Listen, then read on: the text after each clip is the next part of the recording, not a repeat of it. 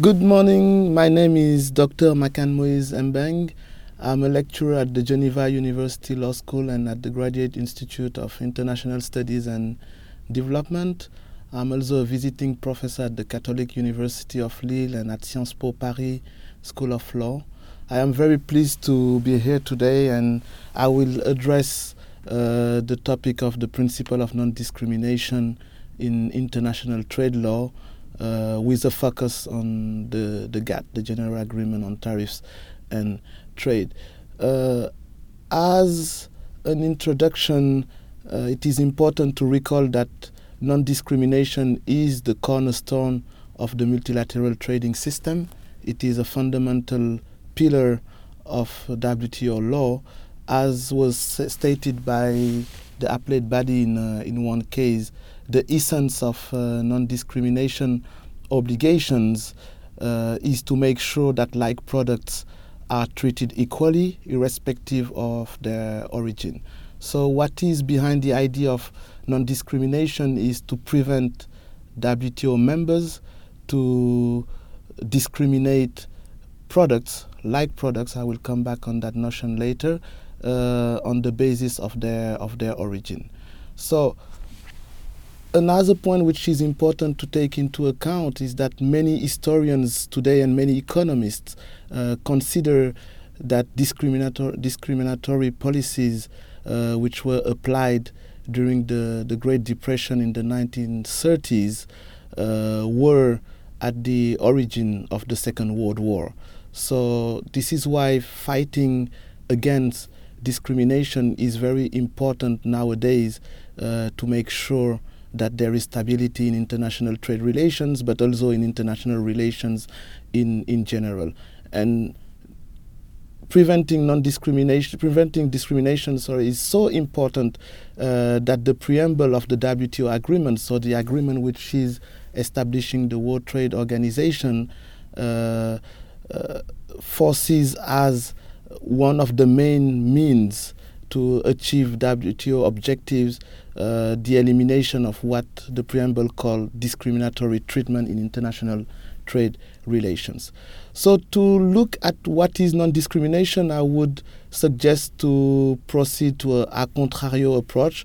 To which would consist at looking at what is discrimination. So, what is the discrimination uh, which is covered uh, or which is uh, regulated by WTO law? So, we have different aspects of discrimination which uh, which are uh, prohibited under WTO law. The first one is what we call discrimination de, de jure. Uh, this is the most obvious type or kind of uh, of, of discrimination. It's when states, uh, through regulations or through laws, um, impose or frame uh, discrimina- discrimina- discriminatory measures.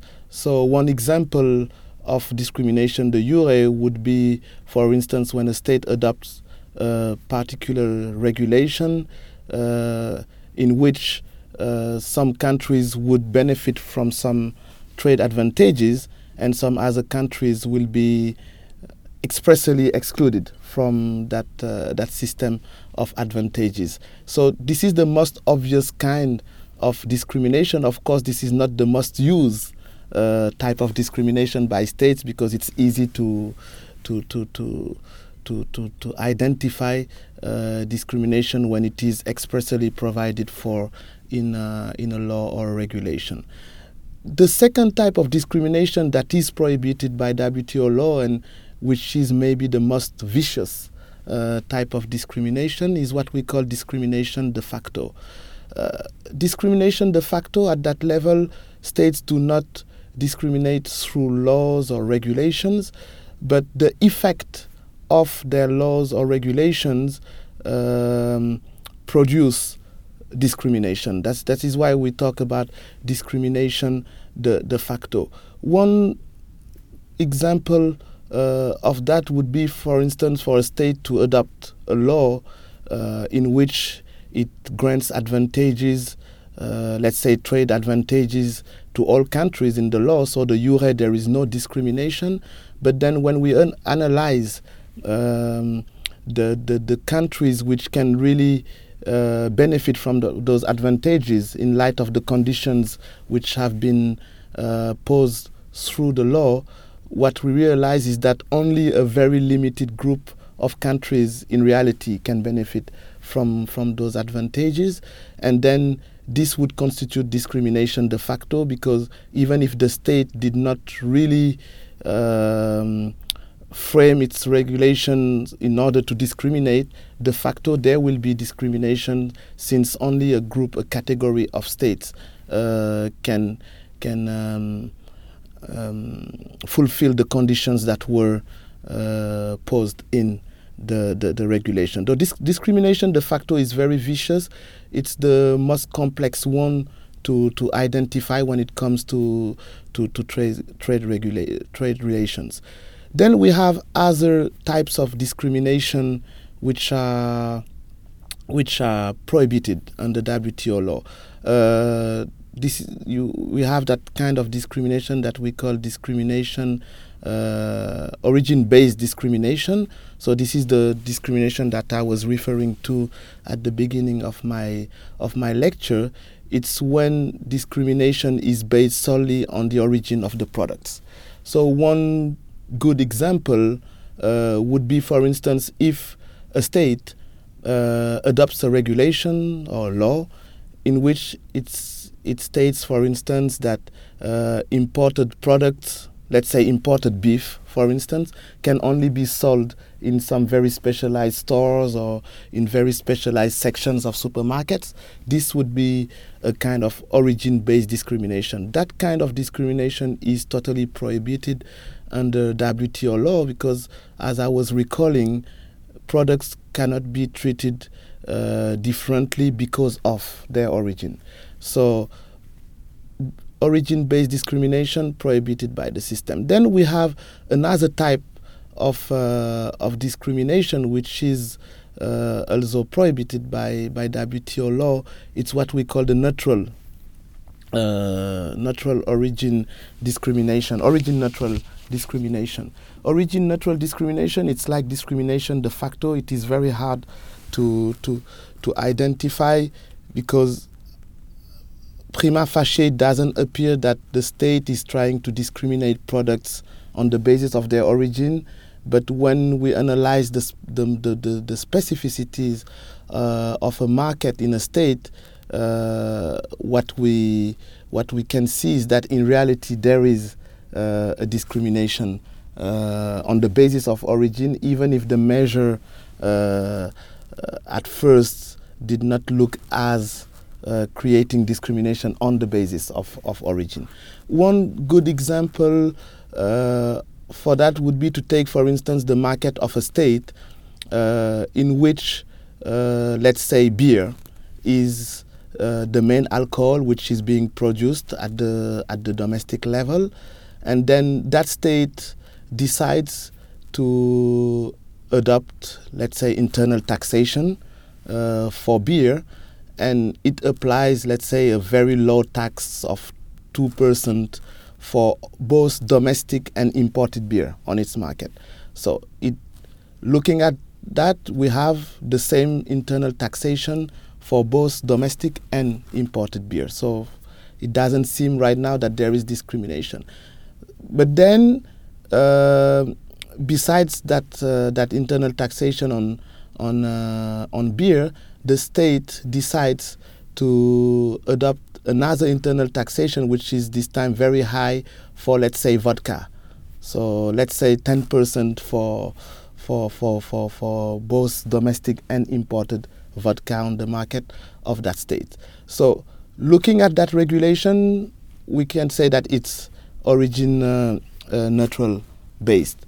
But then, when you analyze the market of that state, you realize that vodka is not uh, being at all produced uh, in that market. So here, discrimination will be found because what the state is seeking in reality uh, is to kill the market of vodka on uh, in its in its country of course, we can't say prima facie that there is discrimination since both domestic and imported vodka are subject to the same internal taxation. But in reality, what the state is seeking is to make sure that the market of beer, the domestic market of beer, will prevail over any other market uh, uh, concerning alcohol products. So here we have a clear example of discrimination, which is um, origin neutral discrimination. So after having looked at these different types of discrimination which are prohibited or, or covered by WTO law, uh, I would like now to turn to the two pillars of uh, the, the, the, principle of non discrimination in uh, the multilateral trading system. Because non discrimination uh, has two main legal expressions if we can use such a, such an image. The first legal expression of non-discrimination is what we call the most favored nation treatment, most favored nation treatment, and the second legal expression of um, uh, of the principle of non-discrimination is what we call the national treatment obligation.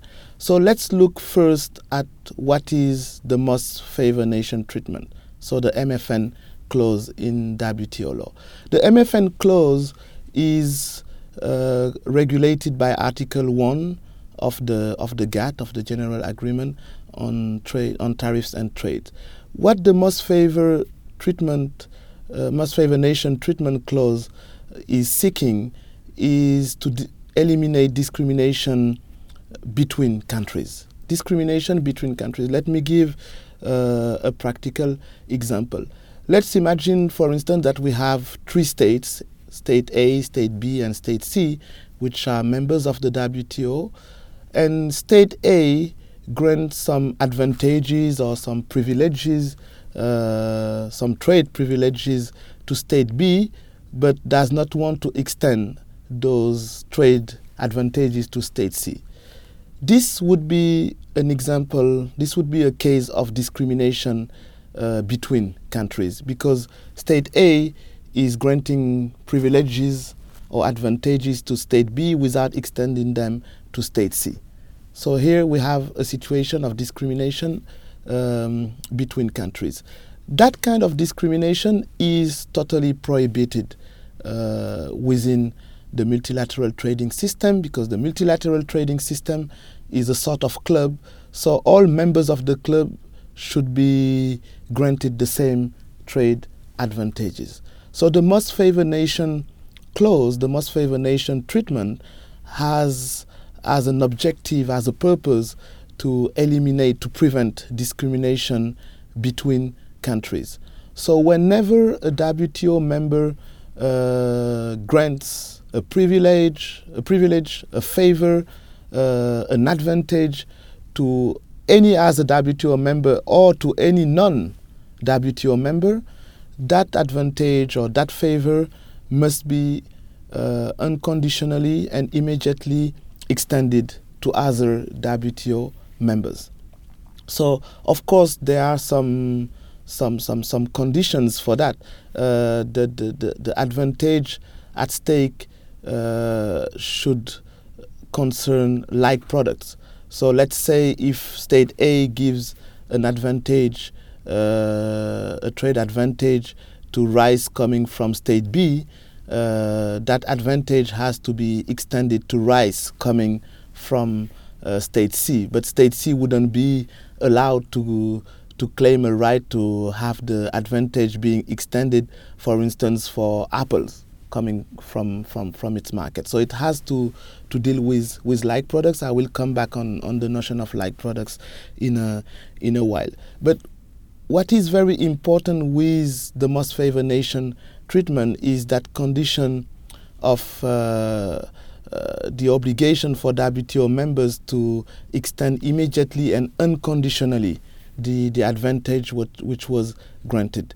Uh, immediately and unconditionally. What does it mean? The best example of that is a very old dispute uh, during the GATT era in, 19, in 1952, uh, in which uh, Belgian law was, was passed, um, and that law was granted tax ex- exemption uh, for products purchased in countries which had the same system of family allow- allowances than, than Belgium.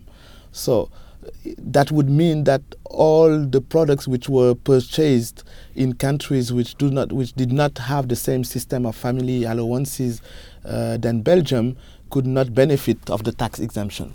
So that Belgian law was considered during that the GATT era as as being as violating the the most favored nation treatment in the sense that the tax ex exemption, which is an advantage, was not unconditionally extended to all other GATT parties at that time. Now we would say WTO members. Uh, since there was this condition of having the same system of family allowances than um, than Belgium, so this would be a, a violation of um, of the most favored nation treatment under under the GATT. Besides the most favored nation treatment, the second pillar of the principle of non-discrimination is the national treatment clause. The national treatment clause is governed by Article 3 of the GATT. National treatment clause uh, purports at eliminating or at preventing di- discrimination against countries. Discrimination against countries because here what Article 3 is seeking to do is to avoid that domestic uh, products uh, are benefit from better trade regulations than imported products. This is why we call it uh, disc- discrimination against countries because uh, through the national treatment clause, the objective is to avoid that a state uh, give uh, most favorable treatment to domestic products uh, in comparison to imported products. So the national treatment clause, what is seeking to prevent is discrimination between domestic products and imported products when those products are like are like products. So now it's maybe the, the, the time to to to to uh, address what is considered as being like products. Uh, I won't insist on that since uh, there will be another lecture in, in which I will develop uh, in much more detail what is national treatment. Uh, but maybe it's important to recall that there are criteria to determine or to analyze the likeness between between two products. Those criteria were identified in 1970 in the report of the GATT Working Party on uh, Border Tax Adjustments, and four criteria were were, were, were dealt with in, in that report to, to, to analyze likeness between two, two products. The first criterion is what we call uh, the, the properties, the qualities, and the nature of products. The second criterion is what we call the end uses of the, the products. The third criterion is what we call the consumer's tastes and habits. And the last criterion is what we call the tariff classification of, uh, of products. As I said, um, I, I develop much more these criteria in, in another lecture on national treatment, on the meaning of national treatment in, uh, under WTO law in another lecture. Uh, but these criteria are very important to take into account to analyze whether there is discrimination or not uh, between two products. If two products are not like products, they no discrimination can be found when different uh, regulations or different um, requirements are applied between domestic and imported products.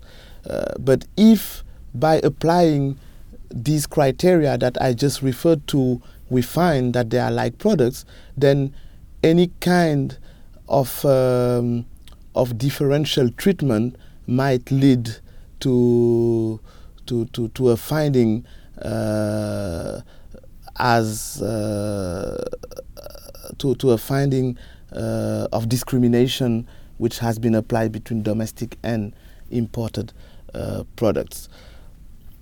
But what is fundamental for the national treatment clause is that discrimination will always be uh, found, will always, will always be determined if one can prove that behind the measures that the state has adopted, the purpose was to protect domestic production.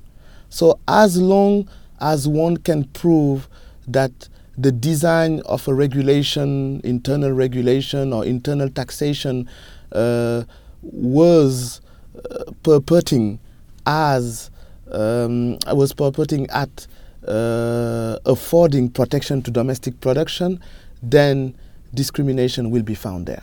So this is the, the main indicator uh, of discrimination under Article 3 of the GATT, so under the National Treatment Clause. The main indicant, indicator is as long as one can prove that the measure is purporting at protecting domestic production, then there is uh, discrimination. As we can see, these two pillars, uh, favored nation and national treatment, are very important. And actually, most of the cases right now, most of the disputes uh, within the WTO system are disputes which are uh, dealing with uh, potential or presumed violations of uh, the most favored nation clause or the national treatment uh, obligation. Now, to finish the lesson, I would like to emphasize the exceptions to the principle uh, of non discrimination. As any principle, uh, the principle of non discrimination is also subject to exceptions under the GATT regime and under the WTO uh, regime in, in general. Of course, it is not the place here to cover all the exceptions to to the principle of non-discrimination, I would like maybe to uh, to, to, to, to focus on two of them. Uh, first, the enabling clause, and second, what we call the general exceptions under Article 20 of uh, of the GATT. The objective of looking here at the exceptions uh, to the principle of non-discrimination uh, is to highlight the fact that at the end of the day, there is never an absolute or full exclusion of the principle of non discrimination within the WTO regime. The principle is subject to exceptions, but then, in fine, the obligation uh, of, of, of non discrimination is still uh, some way governing uh, these, uh, these, these exceptions. Let me take first, as I said, the enabling clause.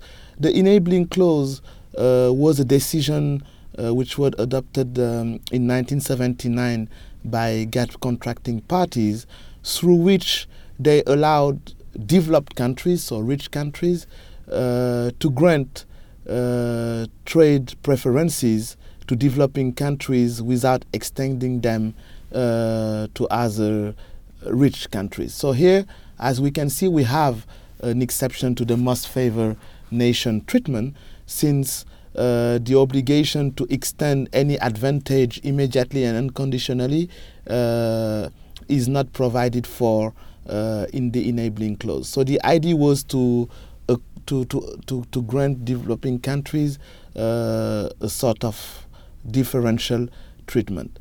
So we have an exception. A few years ago, at uh, in 2001, to be to be more precise, uh, the issue was raised in a dispute before the the WTO. The issue was raised uh, of uh, determining whether a rich country, so a developed nation, could discriminate uh, developing countries when uh, granting trade preferences. So, would it be possible through the enabling clause to grant uh, pre- trade preferences to one developing country without extending it to another developing country?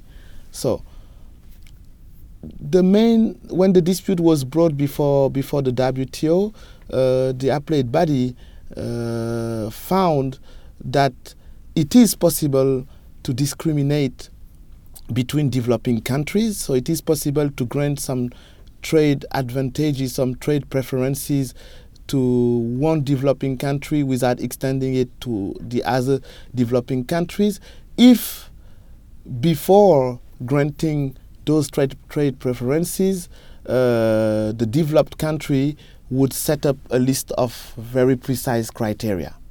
A list of very precise criteria. So, what, what does it mean?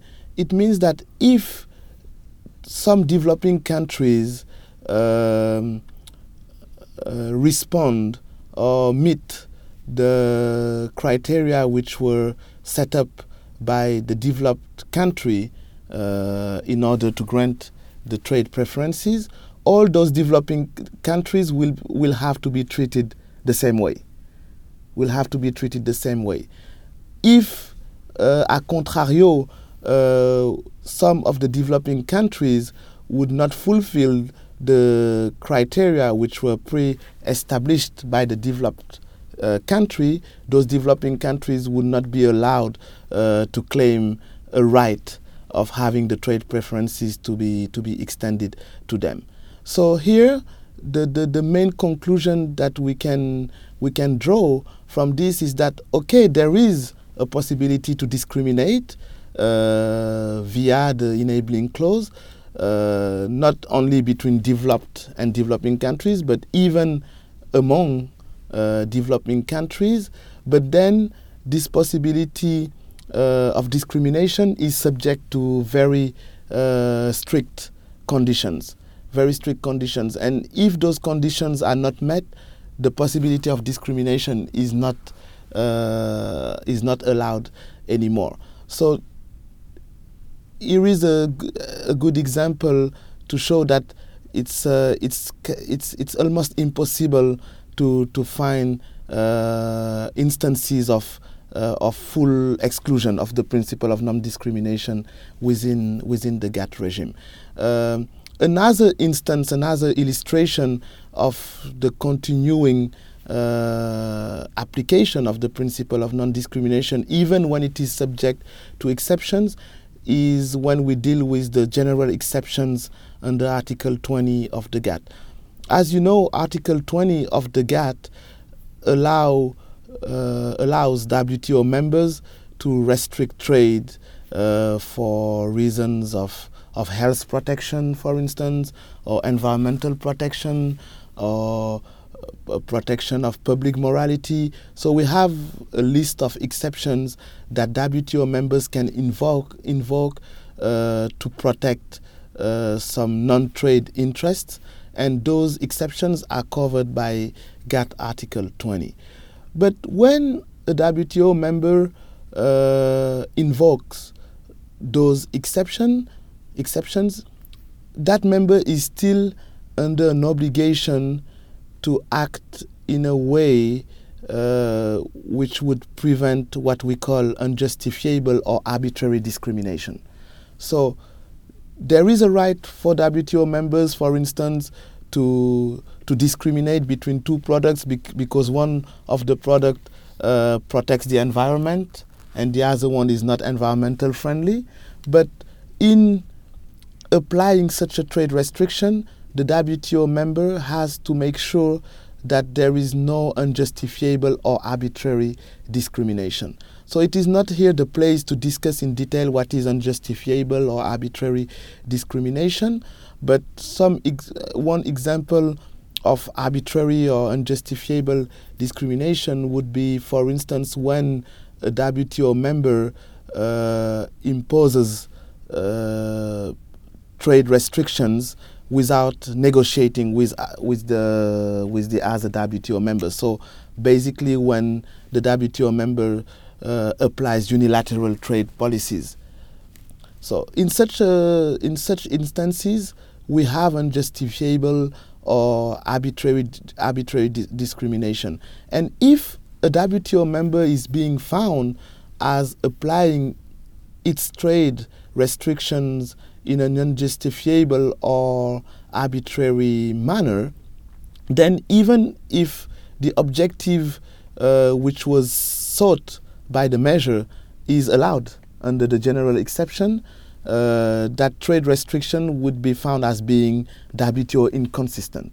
The, the, the, the, trade restriction which was imposed by the member, uh, for instance, uh, in order to protect the environment, that trade restriction will be found as being WTO inconsistent because the effect of the measure uh, is to produce unjustifiable or arbitrary discrimination. So here again, we have an example of uh, general exceptions which are allowing to to derogate uh, to the principle of non-discrimination, but still non-discrimination is still being taken into account uh, since uh, WTO members are not allowed to apply or to adopt measures which would constitute unjustifiable or arbitrary discrimination. So then to conclude, uh, we can see that the principle of non-discrimination is uh, a fundamental pillar in the WTO system that even when it is subject to, to exceptions, there is still room for that principle to find uh, application uh, in international trade relations. Thank you for your attention.